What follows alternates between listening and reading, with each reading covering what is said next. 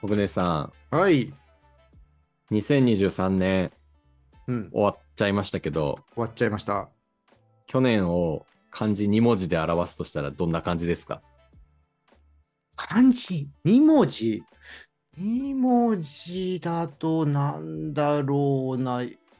なんかよく言うのは、まあ、環境変わったんで変化とか言ってたんですけど、おなんかお、ね、それとちょっとなんかありきたりすぎて、あのまたちょっと新しいスタートになるので、おうそうですね、まあ、ちょっとそれが芽が出るまでとか、考えるとし、まあ、今はちょっと辛抱みたいな感じですかねお。おあ、辛抱という字にうん、一本の棒を刺すと幸せになるってやつですかあの、そうそう辛いそっうていうそ字うにそうそう。ね、数年後のそれを幸せをおじゃあつか今日めはる一ように。本の、一本の棒を貫いて、はい、や2024年をハッピーな年にしていきましょうということでやっていきますか。っていきましょこの番組では日本酒ビールワインウイスキーの配信者がお酒にまつわるテーマでわちゃわちゃとお話ししているトークバラエティ番組でございます今日はあなんか久しぶりですね麦麦でモルトブラザーズ同士ということでウでイすスねキー配信者セルジオと今回はビール担当のう。国内です。よろしくお願いしますお願いしますそれでは桜庭キャストオープンです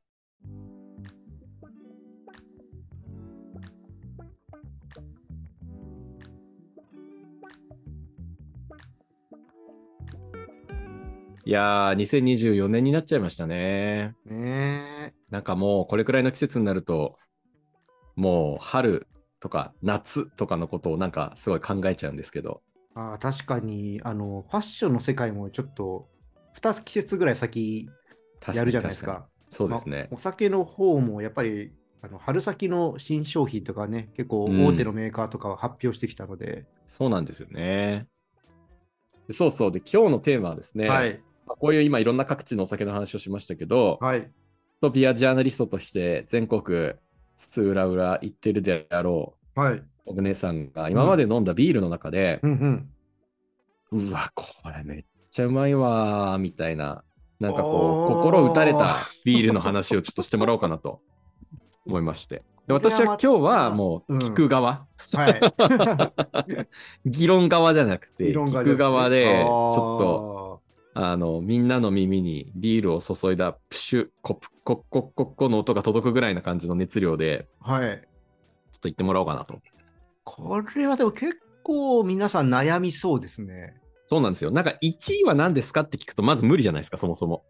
うーん、無理ですね。なんかもう、そういうでものできないかなみたいな、なんかう、ーん、そうですね、 CD の売り上げトップ1みたいな感じでできないじゃないですか、なんかそういう、ーなんか、昔のオリコン1位みたいな。はいはい。もうなんかこう、あまりにも数値と順位付けしづらすぎるジャンルだから、うん。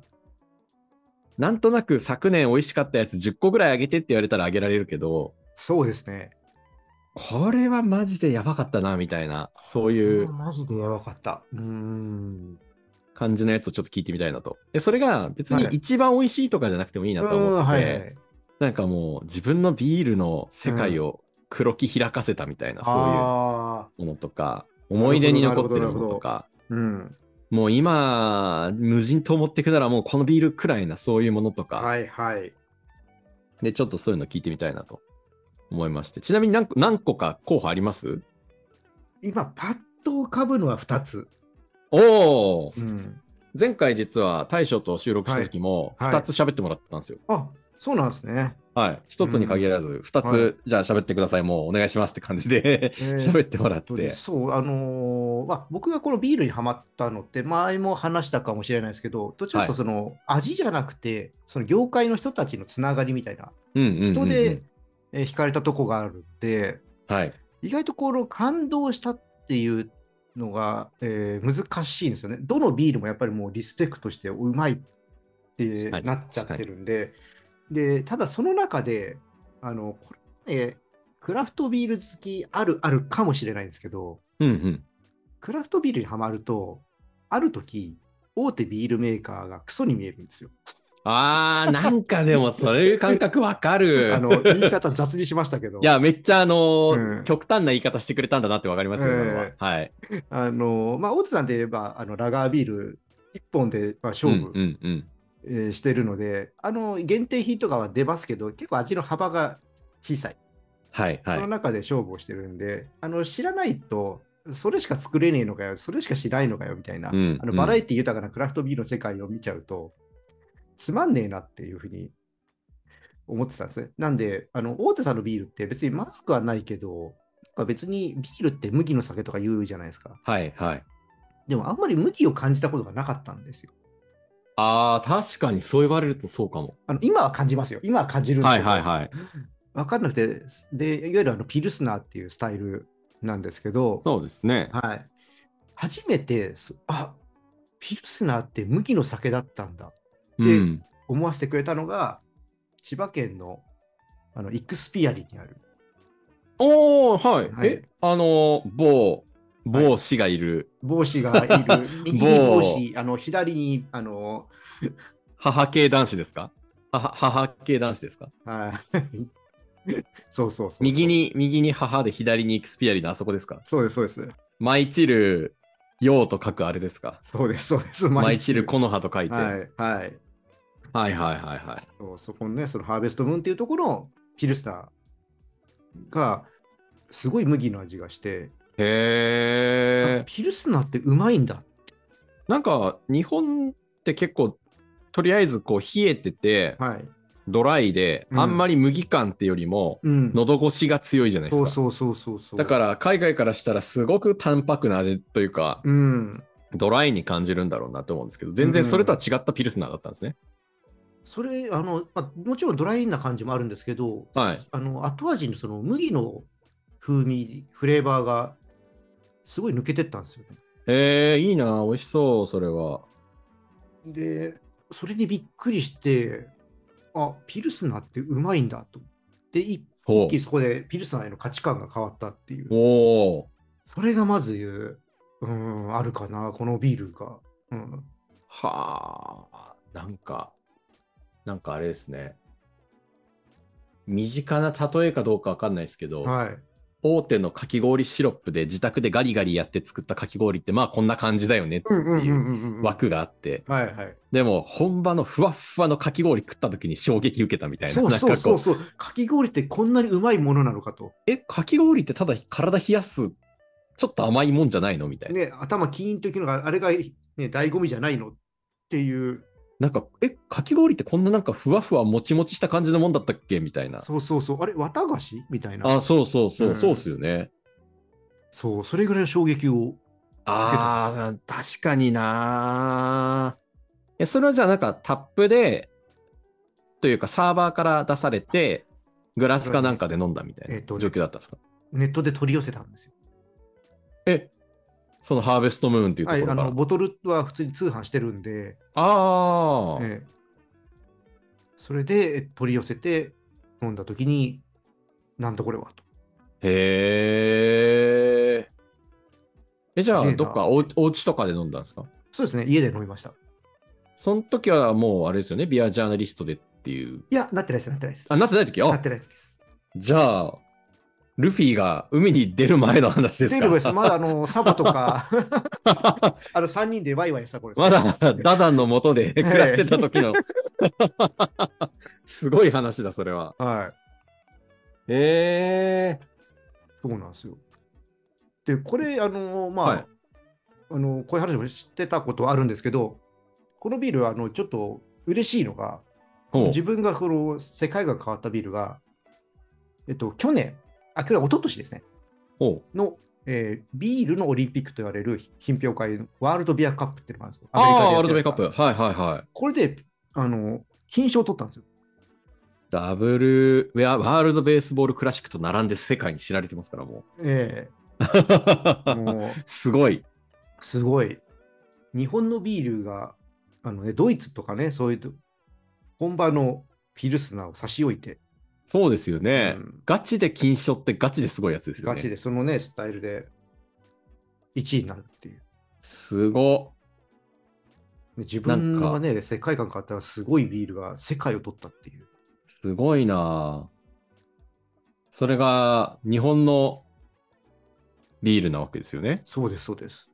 どこの、どこのやつなんですかえっと、ハーベストムーンっていうあ、そブルのワリさん。場所自体がええ、イクスピアリなんですかあ、イクスピアリの中に醸造所があるんですよ。あ、そういうことか。はいはあはあはあはあはあなんかこうアンテナショップというかこうあ機関店的なもんじゃなくて、え完全に醸造所があるんですねえ。で、その隣に、今ちょっと母体が変わっちゃったんですけど、あのへそのビールが飲めるロディーズハウスっていうレストランが、はあ。一番上の階ですね、4階にあるんですけど。うわあなんかイクスピアリとかなんかこう森森の風亭のなんかお店みたいなとことか、なんかもうフードコートみたいなとことかなんかそういうとこばっかやったら覚え,、ま、覚えてますけど、多分学生の頃に行った思い出だからかなあビんま上ール行かがあなっいてかのもしれなはいですね。そう、ビールだしね。そうなんですよねうんだから学生の頃とかってまだチケットも安かったし、はい。なんか映画館はいはいはい、はいね、あの高校生で一人1000円みたいなのあったじゃないですかなんかそういうのありますね。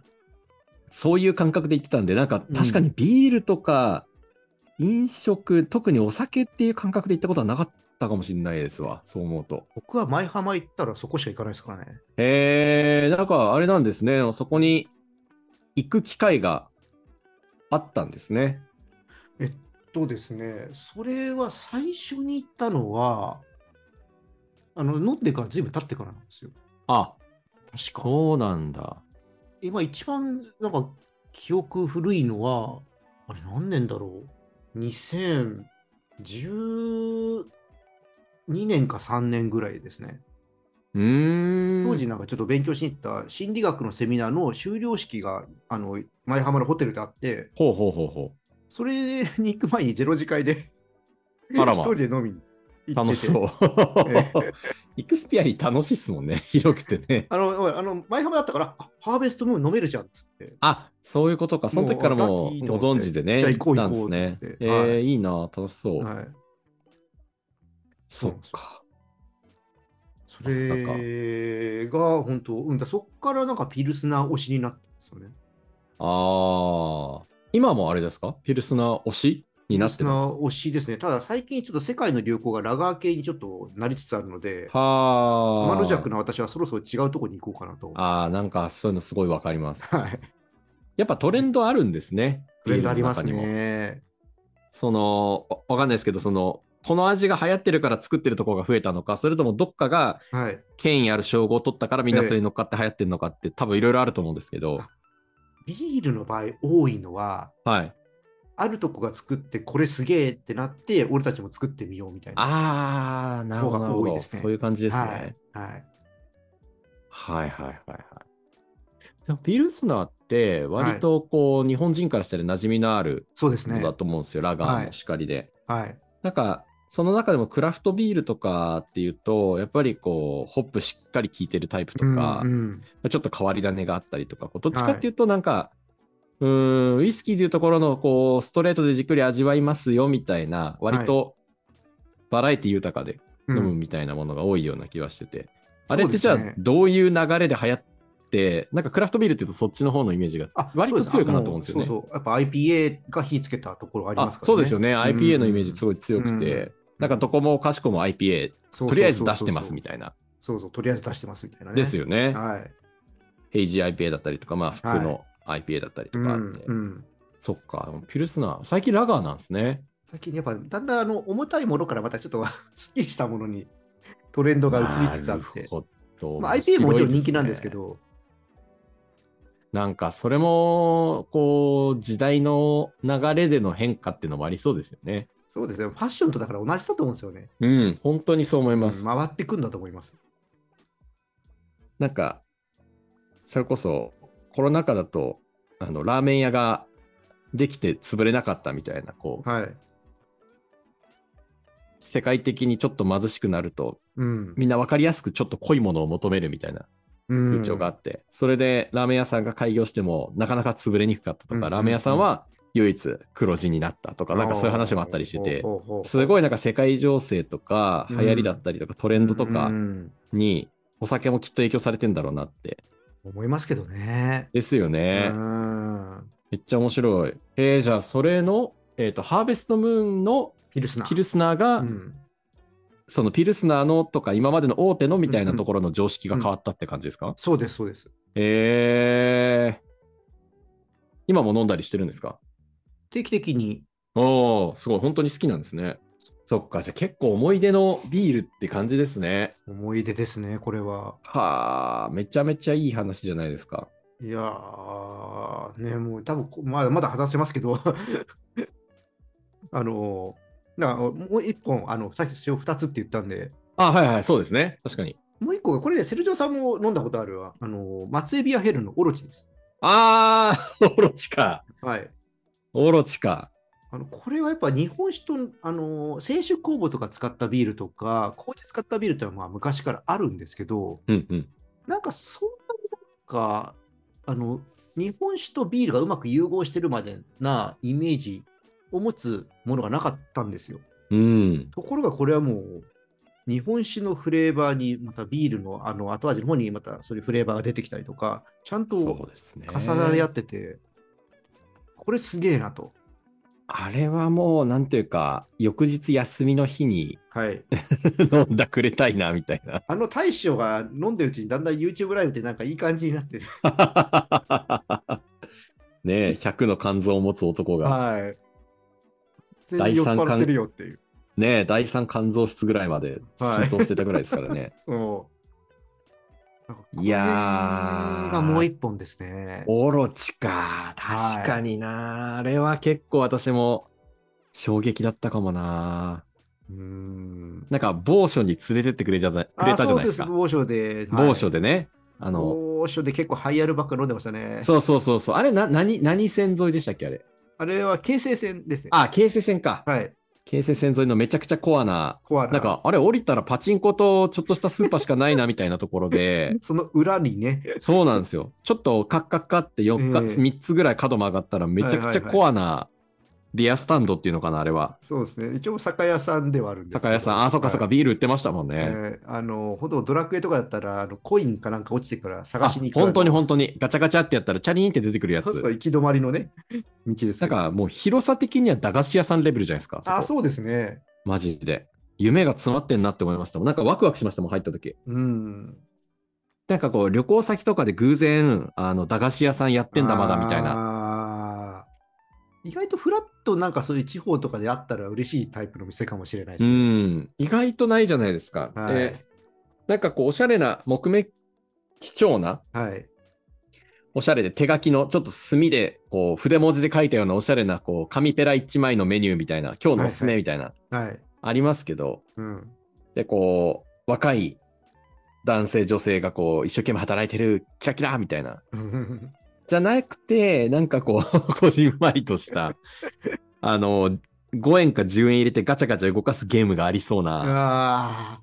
ね、あの、店の外にね。そうなんですようん外にあのねあったじゃないですか10円とかありましたね50円とか弾いてパチパチって言っうんはいてそうあったあっで、当たた。ったらなんか、ね、当たりが出てきて、お菓子と交換できてみたいな、そういう雰囲気ですよね、あそこは。そうそうそうそうそう。で、そこで、えっと、あれ何でしたっけ今聞いてたのが、その時の、はあれか、オロチか、オロチだ。まあそこで飲んだよってまあいろ話いだ。ろ飲みましたけどはい。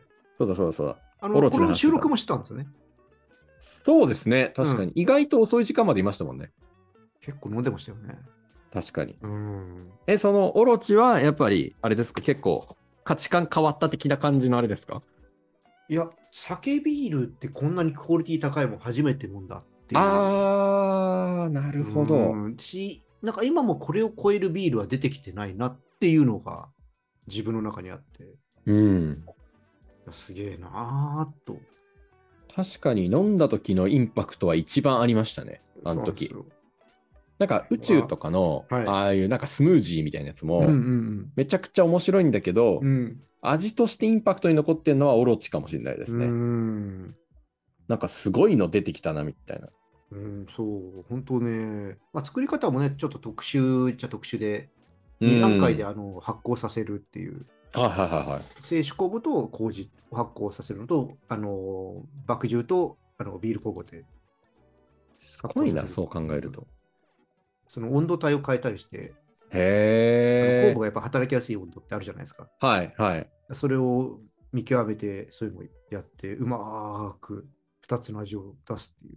すごいなぁオロチって、はい普通にネットとかでも売ってるんですか、あ買えますよ。あの、ビアヘルンのオンラインショップとかで。あ、そうなんだ。うん。ビアヘルンのオンラインショップか。はい。なるほど、なるほど。で、またあれ、いいのが、あの、島根の酒蔵さんとコラボするっていうんで、やってるんで、へえ島根をの酒蔵さんを知そうるなんいだいきっかけになるんですよね。 ビアヘルンって入れたらオロチって一発で出てきた。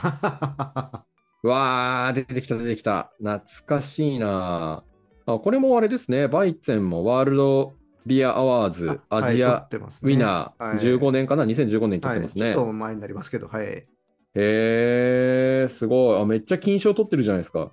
そうですね。レギュラーは基本的に何かしら賞を取ってますね。すごい。うん。 15、16、17って毎年取ってますね。すごいな。うんへえ。なんか、コグネスさんに教えてもらったもので、はいやっぱビアヘルンがすごい印象に残ってるというか、まあ、一番やっぱお付き合いがあるっていうところで、いろんな事情も知ってるし、説明できるってところで、ですね。面白。そうまあだからね、島根とかも、なんか行けるなら旅行行きたいですけどね、みんなで。ああ、そうですね。あれ、うんなんか前の桜庭ツアー考えたとき、島根選んだの、あ、そうです、そうそう。ですよねそうですよねあ酒場トラベル、そうですね。そうそうそう、島桜根庭ですトよねラベル、ではいはい島根選んでましたよね。はいえこの桜庭トラベルは、あの皆さん、今聞いていただいてる方は、私たち4人の配信者がそれぞれ旅行のツアーを組んだらこんな感じっていう、うんもし組んだらっていう話をした回があるんで、皆さんよかったら、えはい、桜庭トラベルでアーカイブ聞いてみてください。そうですね。私のやつはガチで体力万全の状態でお酒飲みながら聞いてください。めっちゃ長いんであ。のー、本当あのー、なんか BGM にしながら、あの、聞くと、でも、でも、あの、本当セルジャー京都でしたけどね。はい。あえてど真ん中行くっていう。そう。あの、あ、えー京都ってそういう楽しみ方もあるんだってね。そうなんですよ。大知ってま人したけのど京都の修学旅行 ですね。酒と、酒と、美、美、なんだろう、美食とはい。美酒のええ文化の融合した旅行でしたんで。でしたね。そう、島根はすごく予想外で、当時、はいあ、そうですか。あ、島根なんだ、みたいな。そう。まあ、まあ、逆に言えばマイナーなね、場所でもあるから、まあ、被ることはまあ、ずないと思ってたんで。そうですね、やっぱええあっち側のこう地域の方にあんまりこう行った経験がないっていうのもあるんですけどいや、、僕だってビアヘルンがなかったら、島根に行くことなかった ですよ。まあ、確かにな、ええ島根と鳥取は行かなかったと思う。だっていまだに島根と鳥取の位置が分かんないなんてこともあったりしますからあねあ。だからビアヘルンのおかげどっちがどっちだっけでみたいな僕、場所分かってますからね。ですよね、ええなんかだって中学生ぐらいの時に日本地図を覚えさせられるじゃないですか。なんかえ島根、鳥取、岡山あたり結構むずいですからね。えむずいですね、そうですね、あの辺はね。めちゃくちゃむずいんですよ確かにはい、なんか四国は逆に分かりやすくて、あと九州も意外とむずいんですよね。はいはい。っていうので思い出したので、なんかええ確かそんな話もしてたなっていう。あちょっと皆さんアーカイブ聞いてみてください、ぜひ。はい。そっか、オロチか。ですね。なるほど。じゃあ本当にこう、ビール、ビアジャーナリストになる前の体験と、えっと、オロチはなってからの話ですかオロチは、なるかなる前、あの直、どっちかっていうタイミングだったと思います。出会ったのは。そっか。じゃあ割と本当にビアジャーナリスト黎明期というか、これからそう本ですね当にイーストブー。ルーに出るよぐらいな感じだったんですね。その前うん、そうですね。まだバギーにもアルアルビダにも出会ってないみたいな、そういう状況だ会ったんってだないですね。そっか。ギリギリ山賊のヒグマが出てきたぐらいな。そうですね。まあ、だからまあ、ビアジャーナリストじゃないですけど、ビアヘルンの社長はそういう意味ではいろんなことをやっぱり教わったりとか、うそういう方なんーである意味シャンクスですね、俺にとって。あ あ帽子授けられちゃった感じですか。え えなあ、めっちゃいいじゃないですか。いやそっか、本当ねそういう人がいるとなんかいいですね。 いやーでもね、そういう方が本当、業界何人もいて、本当、お世話になってますけど、いや、それがね、すごいなと思うんですよね。なんか、業界の中で結構、なんかお酒ってやっぱある程度経験値とか知識とかに差ができるから、うーんちょっとこう、なんでしょう、お互い同業同士でうまくいかなかったりとか、うまくいかないまでもちょっといがみ合って、なんとなくけうんうんうんうんけ敬遠したりとかあるじゃないですか。はい。ビール、それすごい、まあ、あるのかもしれないけれども、うんあの、クラブ、某、某ね、今はなき、あの、うんクラブハウスとかがあった時とかに、はい。結構なんか、作り手さん同士がコラボしてるのとか見てすげえなって思ったんですよ。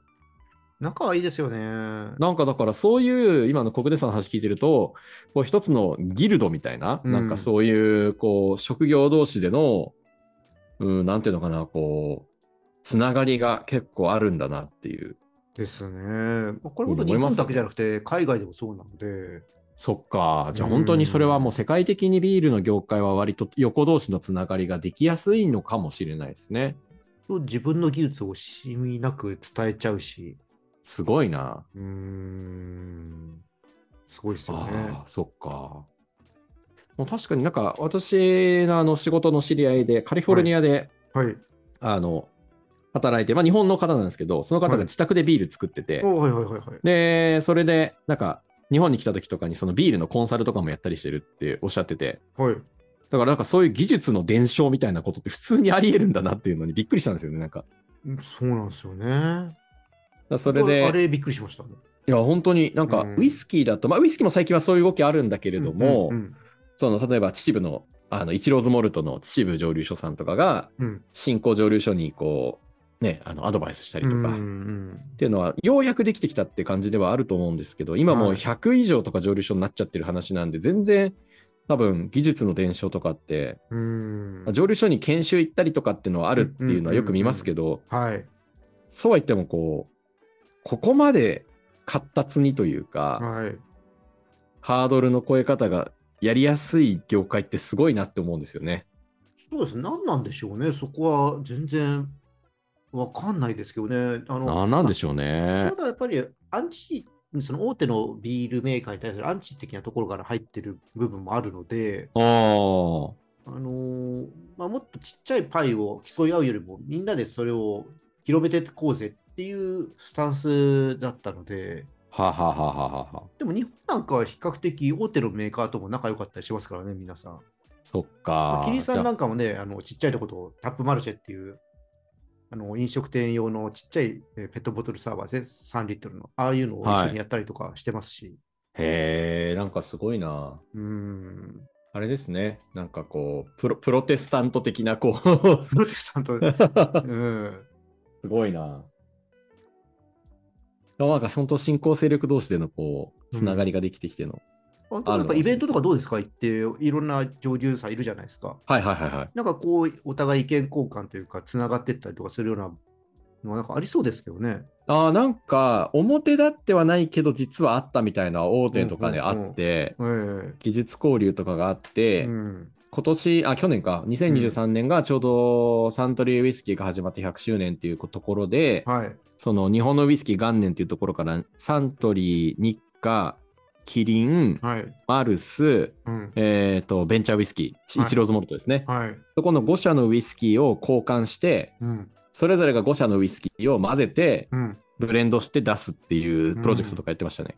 ねえ、そういうのってワクワクするじゃないですか。そうなんですよ。めっちゃ面白いじゃないですか、なんか。ね今までは、なんかこう、悟空とベジータみたいな存在だったのに、え。うん。悟空とベジータ共に戦っとるやんみたいな、そうそうそうそうそうそう。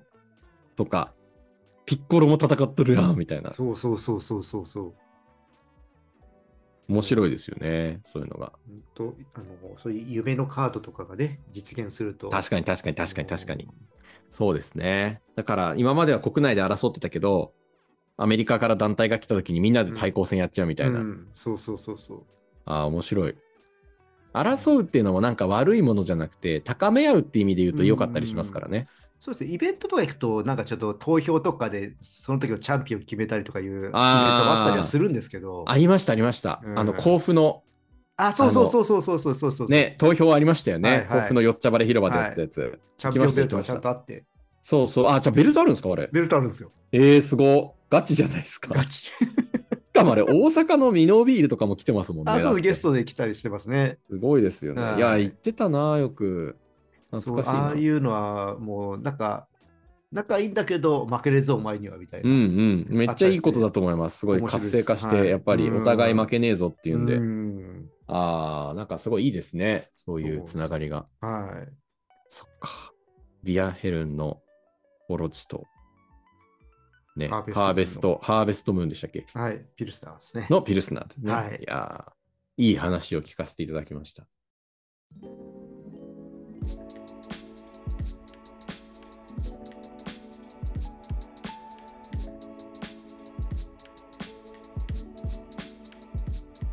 自分自身どうだったっけなっていろいろなんか今話しながら考えちゃいましたね結。構忘れてるエピソードがやっぱあったりして、やっぱいやーこんだけいろい本当ろ出会ったりしてると、なんで、なんか定期的に確かにこういうお題をいただけると、なんか思い出していいなってちょっと思いました。そうですよね。なんかいろんな各地旅行は行ってるけど、ここの観光地思い出に残ったよねみたいなのって意外と人とのつながりだったりとか、食事とか、あそうなでんすねかあるじゃないですか。うんそのフックになるものが。はい。そういうのって意外と思い出せなかったりするから、うん。いいのかもしれないですね。確かに。こういう話本は当いいですね。うん。ああ、じゃあまたなんかこういうテーマでちょっとエモい話を聞かせてもらえたらなと思いますん で。あのいろいろと用意しておきます。なんかたまにこうね、そういうのをスマホに書き起こしたりとか大事ですそようですね。確かにそれは大事ですね。めっちゃ大事だと思います。うーんここが原点とか、この銘柄が自分の原点みたいな、うんうんすごい大事ですよねうんうん。はい。でそこに自分の言葉としてのこう熱がこもってくるはずなんで、うんあ、この人はこういう体験したから、こういう活動してんだな、みたいうんうんうな、んうん。ありますもんね。ありますね。作りとかそうじゃないですか、もろに。ここに影響を受けたからこういう作りしますみたいな、もろにあああるじりゃないまですか。すね。だからそういうのを聞くと面白いですよね。うんいやー、ありがとうございましあた。りやっぱがとうすごございい、ましなんかこう、やっぱビールという身近なものでありながらも、今、多様性がすごく増えてきている中た。で、うんトレンドだったり、自分が何のビールによって影響を受けたのかっていうところは本当に数多くある中での、うんなんかすごい納得感の強いエピソードでしたね。そうですか。ありがたいです。いやいやいや、面白かったです。ありがとう。いい話だなと思いました、30期生。はい、ということで。いやー、なんか盛り上がりましたねそう。ですね。やっぱりこう、ビールは、うん。うちの父親がもうキリン派だったんですよ。ほうほう。もうとりあえずいつも瓶ビールでキリンのラガーかなラガーを常に用意してて、はい。でちょっと、あの、ふらっと手洗いに行ったり、トイレ行ったりすると、ちょっと帰り、ついでに持ってきて、みたいに言われて、ああ。で、瓶、はいはいっつってポンって置いて、なんか、そういうのがあるから、キリンのラガーってなんかすごい思い出の銘柄だなーみたいなのがあったりするんですけど、そういう人も多いと思いますよ。ですよね、はない。んだろうな。自分にとっての思い出のビールって、今パッと言われると難しいんだけれども、まあ、なんか初めて行ったこうパブとかで飲んだはい。黒ビールだったりとか、ああ。ガチでギネスちゃんと泡作ってくれてるお店とかうん、うんうんうんなんかこう瓶とかでいろいろ用意してて、おしゃれなハンバーガー屋さんみたいなところとか、はいはいはい。なんかそういうのすごい覚えてるなって今ふと思いましたうね。んなんか懐かしいな。ねまあだから懐かしさって最大のおつまみじゃないですか。ああ、これはずっとね、語ってられますからね。そうなんですよう。んやっぱ自分のこう思い出の話って、うん。誰かのも聞きたいし、うん自分のも話したい、話聞いてほしいってあるから、だかはい。らこういう原点を振り返るみたいな話は面白いですね。面白いですね。いやー、今日もありがとうございました。ありがとうございましした。た。ということで、今回はウイスキービアでそれぞれこの思い出のお酒、特に感動したお酒ということで、感動したお酒っていうとなんか直近に感動したお酒みたいななりがちなんですけど、うん。もっともっとこう自分の原体験というか感動した原体験みたいなところになったのが今のところ多いのかなって感じがしますうね。ん。はい。ということで、今回は、この自分が感動したお酒を語っていこうということで、ビール担当の国内さんとウイスキー担当のセルジオで送ってまいりました。お届けしてまいりました。ではいこのチャンネルではこのお酒をテーマにですね、4人がわちゃわちゃとお話ししておりますし、月1回に、と大体土曜日に、月1回土曜日に、サカラバキャストの異業種コラボライブ、ちなみに異業種の種は、お酒でございますんで、はい。それぞれのお酒同士で語り合っておりますんで、ぜひ、またライブの方も遊びに来てください。それから、それぞれのチャンネルとかですね、持ってる SNS も載せておりますので、このチャンネルプラス4人の配信者の SNS もフォローいただけますと嬉しいです。では、コグネさん、最後に何か一言ありますかあ、あの、お知らせというか、おあのちょっとあの数ヶ月前にあの Spotify の方であの質問くださった方はいはだと思うんですけど、あのなんか実際にあの Twitter の方に返事をくれたらしいんですけど、なんか DM が送れなかったみたいなちょっと、うーん。えーのがありまして、もしね、これ聞いていていただいたら、えー、さからばの、まあ、TwitterX ですね、の方に何かしらあのちょっとコメントを残してもらうか、あの私の個人の方のえーなんか投稿とかに一つコメントを残していただけると、そこからちょっと DM とかやり取りできるのかなと思いますので、ちょっとお時間ね、あの、かかっちゃうかもしれませんけども、もしこれ聞いてたら、ちょっとコンタクト取ってもらえると嬉しいですという。はい。大事ですね。はい。ありがとうございました。じゃあ今回はこれで終わりにしたいと思いますけれども、はいこういうね、ちょっとエモ系な話も今後していきたいと思いますので、皆さん、お酒に関わる思い出とか、このお酒自分にはすごく思い入れあるな、みたいなものがあればコメント欄に書いていってください。いつか読まれるかもしれません。うん。私たちもすごくね、心の栄養になりますからね、うん。コメント欄。うん。ということで、今回はこの辺りにしていきたいと思います。今回お届けしてきましたのは、ウイスキー配信者のセルジオと、ビール担当のコグネでした。